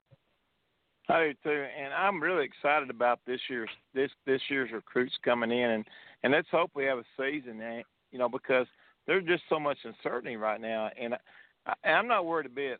John Calipari is going to do the best he can with that team, and that team by the end of the season, as we all know, they will be competing with the best teams in the country if they aren't the best team in the country. And but listen, guys, I, I appreciate so much what you do, and I wanted to call in tonight because Vinny called in on a Sunday, and we had a good time. And and I love you guys. You are my brothers from other mothers, and uh, and, and wish you well. And, and and tell you guys, I love you. And me and Ben, me and Benny, we're, we're, all right. So that let me talk about this for a second. I, I don't don't let me take up too much of your time because if I'm I'm hogging up your show, you just run me off because I'm cool with that. But you saw my music I was playing today. I'm getting ready to put the spinners on next, and, and when we get there to that to that, eh, we're we're, we're talking some business. But so this horse game, we, we've already ruled that out. We're going to be playing two on two, and I think uh, David Sisk is coming in. I think we're going to end up having a full court game. I think we're going to have five on five before it's all said and done. And I tell you what, I still want to know: are we picking teams or what? Because I, I, I want you two on my team. I don't care what you, what your vertical is now. I, I saw what you had in the past, and I'm okay with that. Hey, hey, TB gets buckets. I Hey, still we get get- buckets. I still, I still No. play. I, I, I'm, I'm gonna get my buckets, man. I, I'm like, I'm like Kobe. I'm shooting six for 24. I'm gonna keep shooting because I got that Mamba mentality, baby. You know, Gotta that, do that it. would be so much fun. Honestly, we'd be hurting so bad the next day. That's what I said. We'll be here, we'll be dunking our donuts in our coffee the next morning, talking about how bad we hurt. That's right. That's right. Absolutely, man. Yeah, we have to get it. We have to when you know everybody's able to not have to worry about distance again. When when when good health prevails, we have to we have to get that. You know, find a court somewhere and, and get that done. Yeah, maybe even Rupp Arena. I- I'll take Memorial at this time. I, I'm serious, and there's not too many people using it right now. I don't know that. I doubt they'd let us in though. Yeah. we'll we'll yeah. check on We'll- the. That's right. That's right. Guys, thank y'all. You Lee, all have a great you. night, and I'm gonna listen to the rest of your show. You have a good night, and then we'll talk to you soon. Hey, appreciate, appreciate it. it. Hope you have a good show Sunday too, Lee. Appreciate it. Hey, call in anytime, guys. We welcome you always with open arms. Okay. All I right. appreciate it. Thank you, sir. That is Lee Weglars, co-host basketball across the bluegrass with Benny and Lee. Both of those dudes have been on the show. Both of them have called in. I just kind of popped in on them Sunday. Uh, they had Travis Ford on at the start of the show. I was kind of towards the end. Uh, popped on and hopped on and, and, and chatted with him for just a little bit. Um, always fun having those guys call in and they're doing their thing too as well. Um, I don't know if you saw this on yesterday. NBA Central tweeted it out because you know the little random stuff we've been doing, a little fun we've been having. I'm gonna tweet it out now on my account and the Cat Talk Wednesday account. But it's got 12 dudes, one guy representing each month of the year, and then you got 31 guys on the other side representing, you know, each day of whatever particular month. It says you have to create a podcast with the two people that land on your birthday, and it is for January, Shaq, February, Stephen A. Smith, March, LeBron James, April, Richard Jefferson, May, Stephen Jackson, back in the Spurs days, and Pacers, June, D. Wade, July, Gilbert Arenas, August, Matt Barnes, September, Kevin Durant, October, Russell Westbrook, November, Charles Barkley, and December, um, the Greek Freak, Giannis Antetokounmpo. And then there's, you know, like the first day of the month is Ron Artest, and you can go through and pick your month and your day and see who you come up with, and that's your two podcast partners. And depending on personalities, you would have a great podcast, or if it's two quiet guys, you would struggle to have anything hitting the airways. So uh, I'll retweet that. Now I don't know if you saw it or not, but what yours is, you're the same as my grandfather. You August the fifth, right? That's correct. That is the same Yeah, day I saw that. It's Matt Barnes. my dad's dad and- was born. Uh, yeah, it's Matt Barnes. I forgot who the other person is. There's been so much of that, you know, because you can tell America is co- is collectively bored, right? Yeah. America, because it's always pick three of you know you got to only pick Hmm. three of whatever. What table are you sitting at? There's, uh, you know, there's so much. Uh, there's, there's, you know, we're collectively just coming out with these things uh, every day. Uh, you know, without sports, and and honestly, without like, you know, there's no movies. You can't go to the movies, so we're kind of, uh, you know, hampered in that respect as well. So, uh, I, I enjoy those kinds of things. I would talk with Matt Barnes. He's got a, was it the Up in Smoke podcast? Is that uh, maybe the, the name of it? smoke, yeah. All the All the smoke. smoke All the smoke. in him smoke. and uh, That's cheap.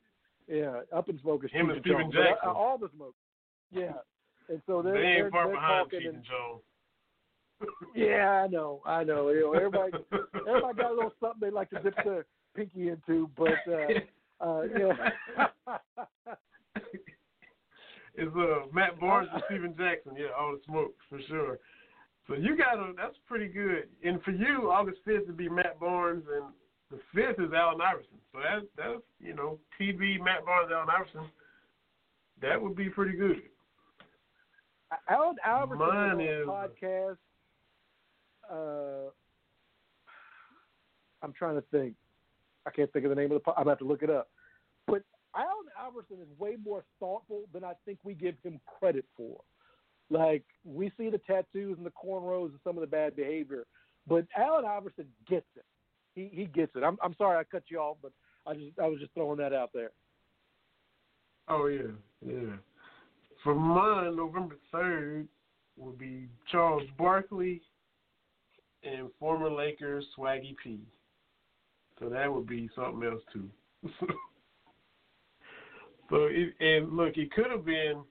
I saw some people in the comments that had gotten, um, like Giannis and Kawhi, like you know, two of the quietest dudes ever. So like December, it's like December twenty seventh. So they would have a struggle to even have words said, you know, for those people. So we, we all got personalities galore uh, on ours. So Yeah. like you said, America's bored, and that's just some fun little hypothetical what ifs. Uh, and you just you know put all these names together and pull out your birthday and see who you get. Exactly, exactly. I'm a, I'm a, I'm gonna send that out, send that out myself. But yeah, but Allen Iverson, I mean, he's, uh, he's just an interesting figure when you look at when you look at figures. He was, you know, at his peak uh, for what he did at his size, generously listed at six foot, and and and dude got dude got buckets. And not only that, but he is like the least bitter old dude like when you see some of the former stars, a lot of the guys that look back, you know, they're or, or look at the current guys today, it's kind of that they'll give you the backhanded compliment and all this kind of stuff. But Iverson, Mhm. like like he gets embraced by the stars today because he embraces them. You know, and I think that's a that's that's that's different. Uh, we don't usually see he you know, Allen Iverson he keeps it real rightly or wrongly, to his detriment or not, AI, you know, he just keeps it real, and that's that's his that's definitely his appeal. So um, I, I did want to say I don't know. Did you see the the scheme that that documentary on HBO about Christian Dawkins and all that kind of stuff? Did you see that? I didn't. I heard a lot about it, but I hadn't. I didn't see it with Will Wade and all that. Yeah, here's my two cents. I don't know how Will Wade still got a job. Like, I, I thought the case the government had was a little shaky, but there's Will Wade on tape talking about I'm taking care of a guy. So, in my limited knowledge, you say I'm gonna take care of somebody. Either you know it's a, it's in a mafia movie. I'm gonna take him out. I'm gonna kill this person, or if you're the head coach at a big time school, I'm gonna take care of somebody. Like we know what that means, okay? Like that that I don't know how that but my first impression was beyond this is what you're doing. Like this whole sting operation, this is what you're doing. Like I didn't really pay attention to when all the reports come out. I'm like, you know, let me see what happens, you know. And then some of the guys got a couple of months, and one guy maybe got a year or so. And I'm like, all that fanfare, and for what? Because you remember that press conference they had? We've got your playbook. We know what you're doing, and and the guy just had all kinds of puns like we're blocking your shot, and we're. I'm like, oh, okay. when you say that, like if you're a prosecutor and you say that at a press conference, man, you've got to have not just one smoking gun, you've got to have like three smoking guns. Like you've got to have tapes on top of tapes on top of tapes. And when it came Yeah. down to the trial, they didn't have anything. And the whole argument was that these middlemen, these shoe company executives, they were defrauding the university. That's that was, and and the university is their public institution. That was their, that was the whole angle. That the shoe companies were defrauding. I'm Hmm. like, and and, and I, I think it was Christian Dawkins' lawyer saying, how does that work? Adidas gives uh, Kansas two hundred million dollar contract to outfit all its teams. How then is Adidas attempting to defraud Kansas? Like, what the argument that the government was making made no sense. And so Mm. uh, they were able to get guys on like low level things, but it it it was a whole lot of noise and fury, but there was nothing at the end of the day. Wow. Mm. The best quotes were involving Louisville. Uh, Christian Dawkins said, and dealing with Louisville, he's like, if you can survive a blank scandal, you can survive some money. And I thought that was a quote. And basically, his whole thing was about Louisville, like anything goes there. Like it was just nice to see somebody, and I know he's not the perfect role model and, and, and citizen, all that kind of stuff. But you, uh, for everything that they say about our program, to have somebody else say about their program, I chuckled uh, at at that. But uh, you know, it was just a lot of time and money wasted on something Hmm. that is really in, inconsequential at the end of the day. Man, Lord have mercy. Mm-mm. Everybody thought a knockout punch was coming, and nope. And you, if you're LSG, might as well ride it out. If Sean Miller, ride it out. If this is all they got, just keep rolling. Yeah, but but but the Will Wade. I mean, it was. It, I mean, they they played the excerpt, and it's just now.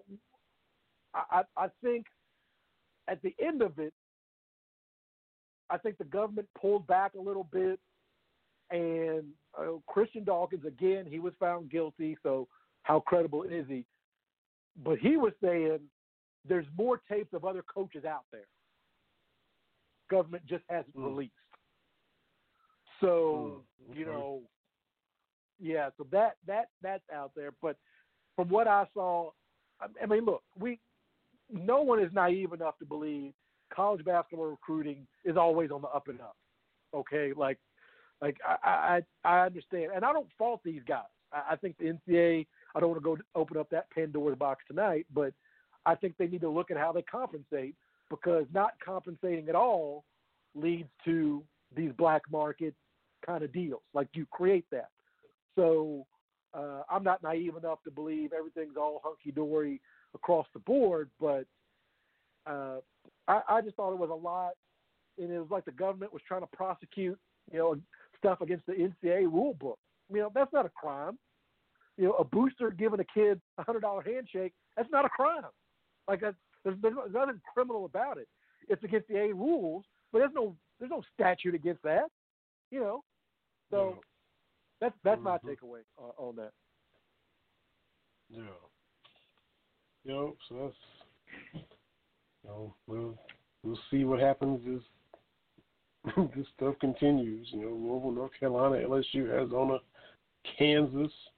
You know, we we'll see what or if anything transpires um, whenever the NCAA decides or the FBI decides or you know but yeah, I, I missed the scheme, but you know, glad to get the cliff notes from you about what took place on the home box office network. Man, we got to get to the last few minutes. Look, a couple weeks ago we were talking about you know Kenny Rogers passing, and now we had last Friday Bill Withers, who passed also at age 81, who most of his work before a lot before we were born, some when we were still little, but you and I both know all about him, uh, which says a lot about him as a musician. You know, the staying power of the songs he put out. You know, early '70s got famous, didn't even really think he was famous. The whole business of music, he couldn't care less about it. Did well and just kind of faded on out. Uh, his last album was you know, we were seven. 1985 was the last album he did. Uh, there were articles where he was going to restaurants and there were people talking about him and thought he was dead because he just kind of laid low for a lot of years.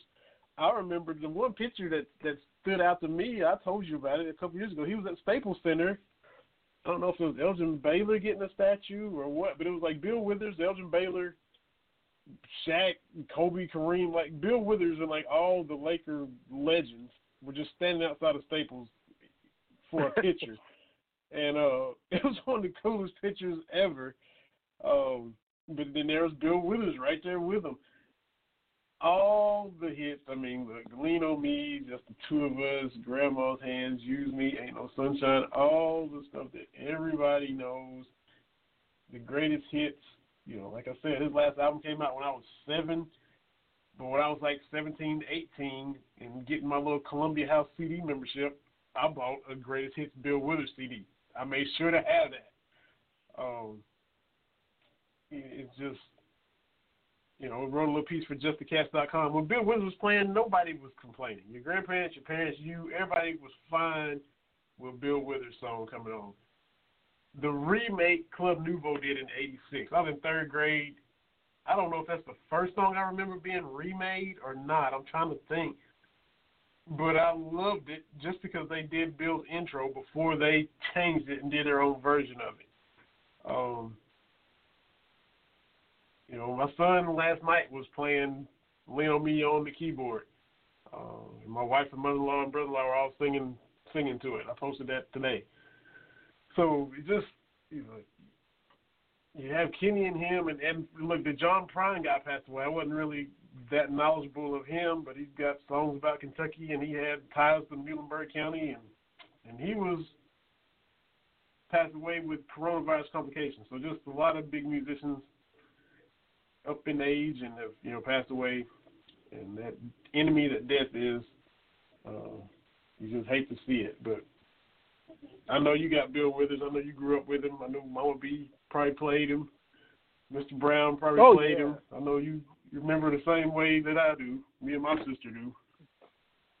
it, you know, when when when he hit that, uh, you know, ain't no sunshine. He hit that little bridge with the I know, I know, I know.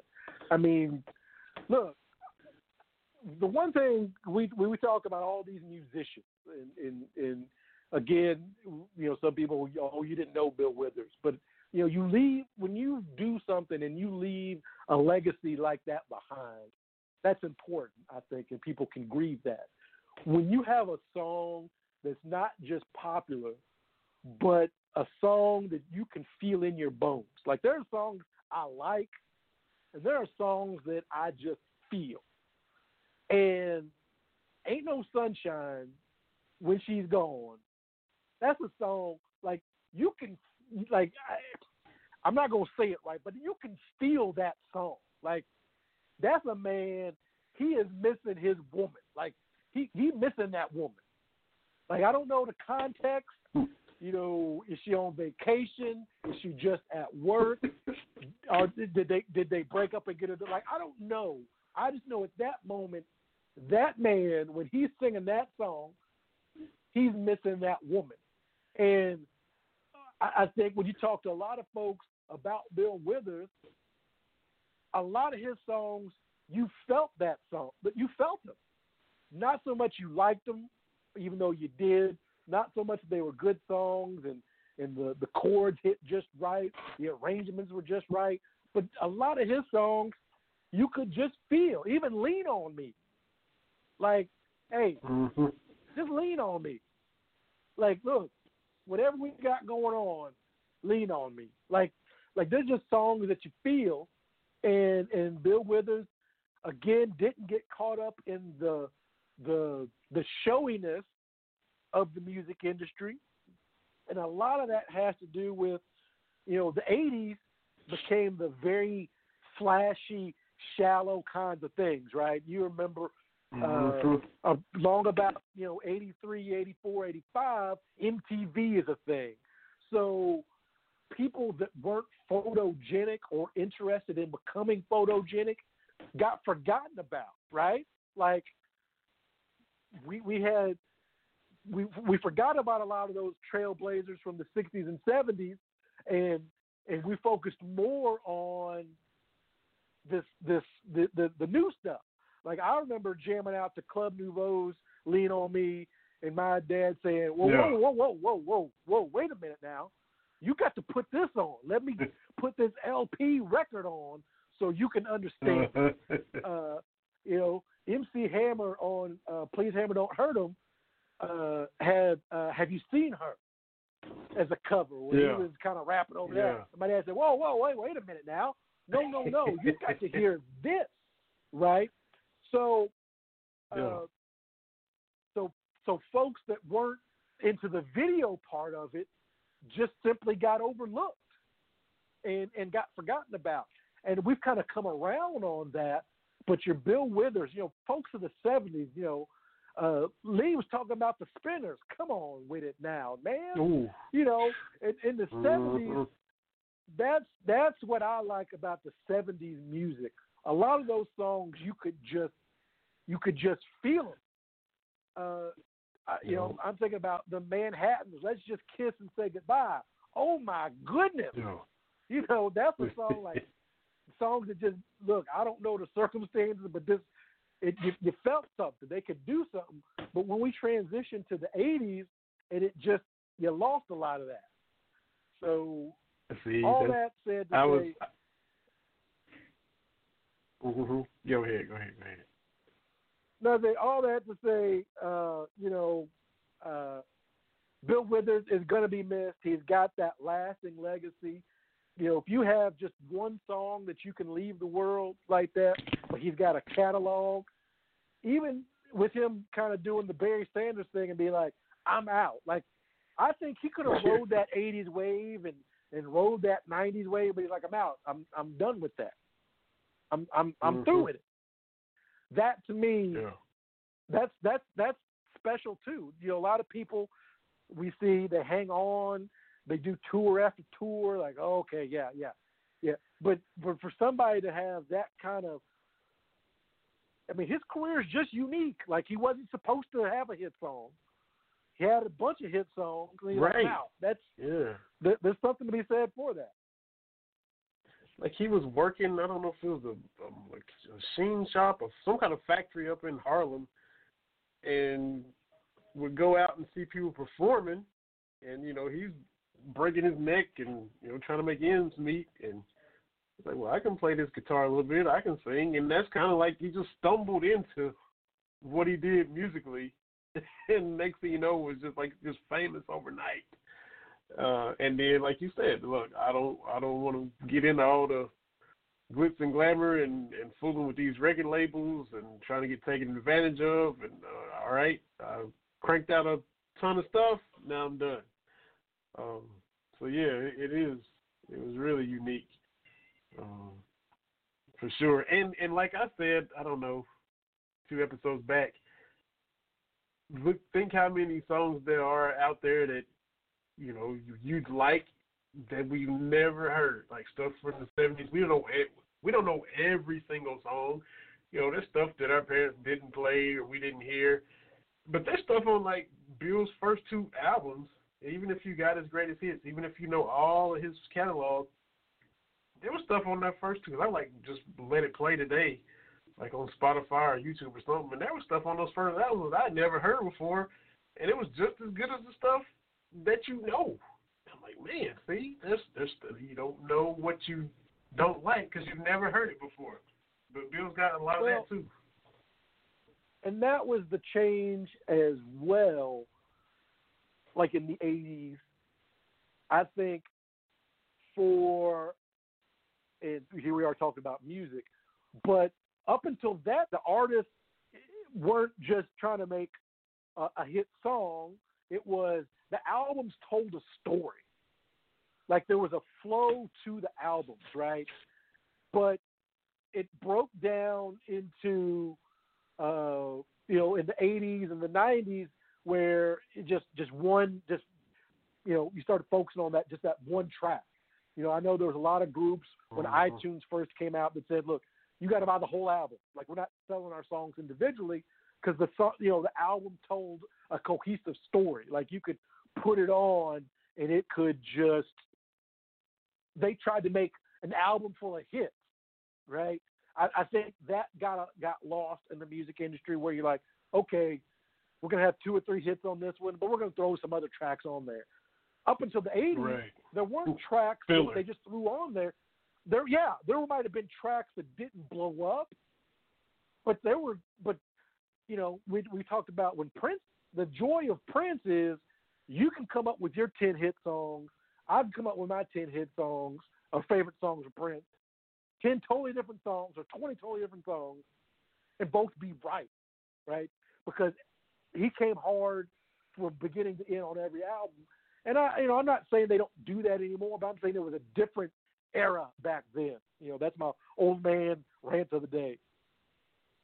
Yeah, and I I got in a it's not a not an argument, just a back and forth with our buddy Memphis Spence because you know he was talking about the '80s like the best decade. The '80s was the best, and I really like the '70s because that's kind of you know your parents' heyday stuff you grew up on.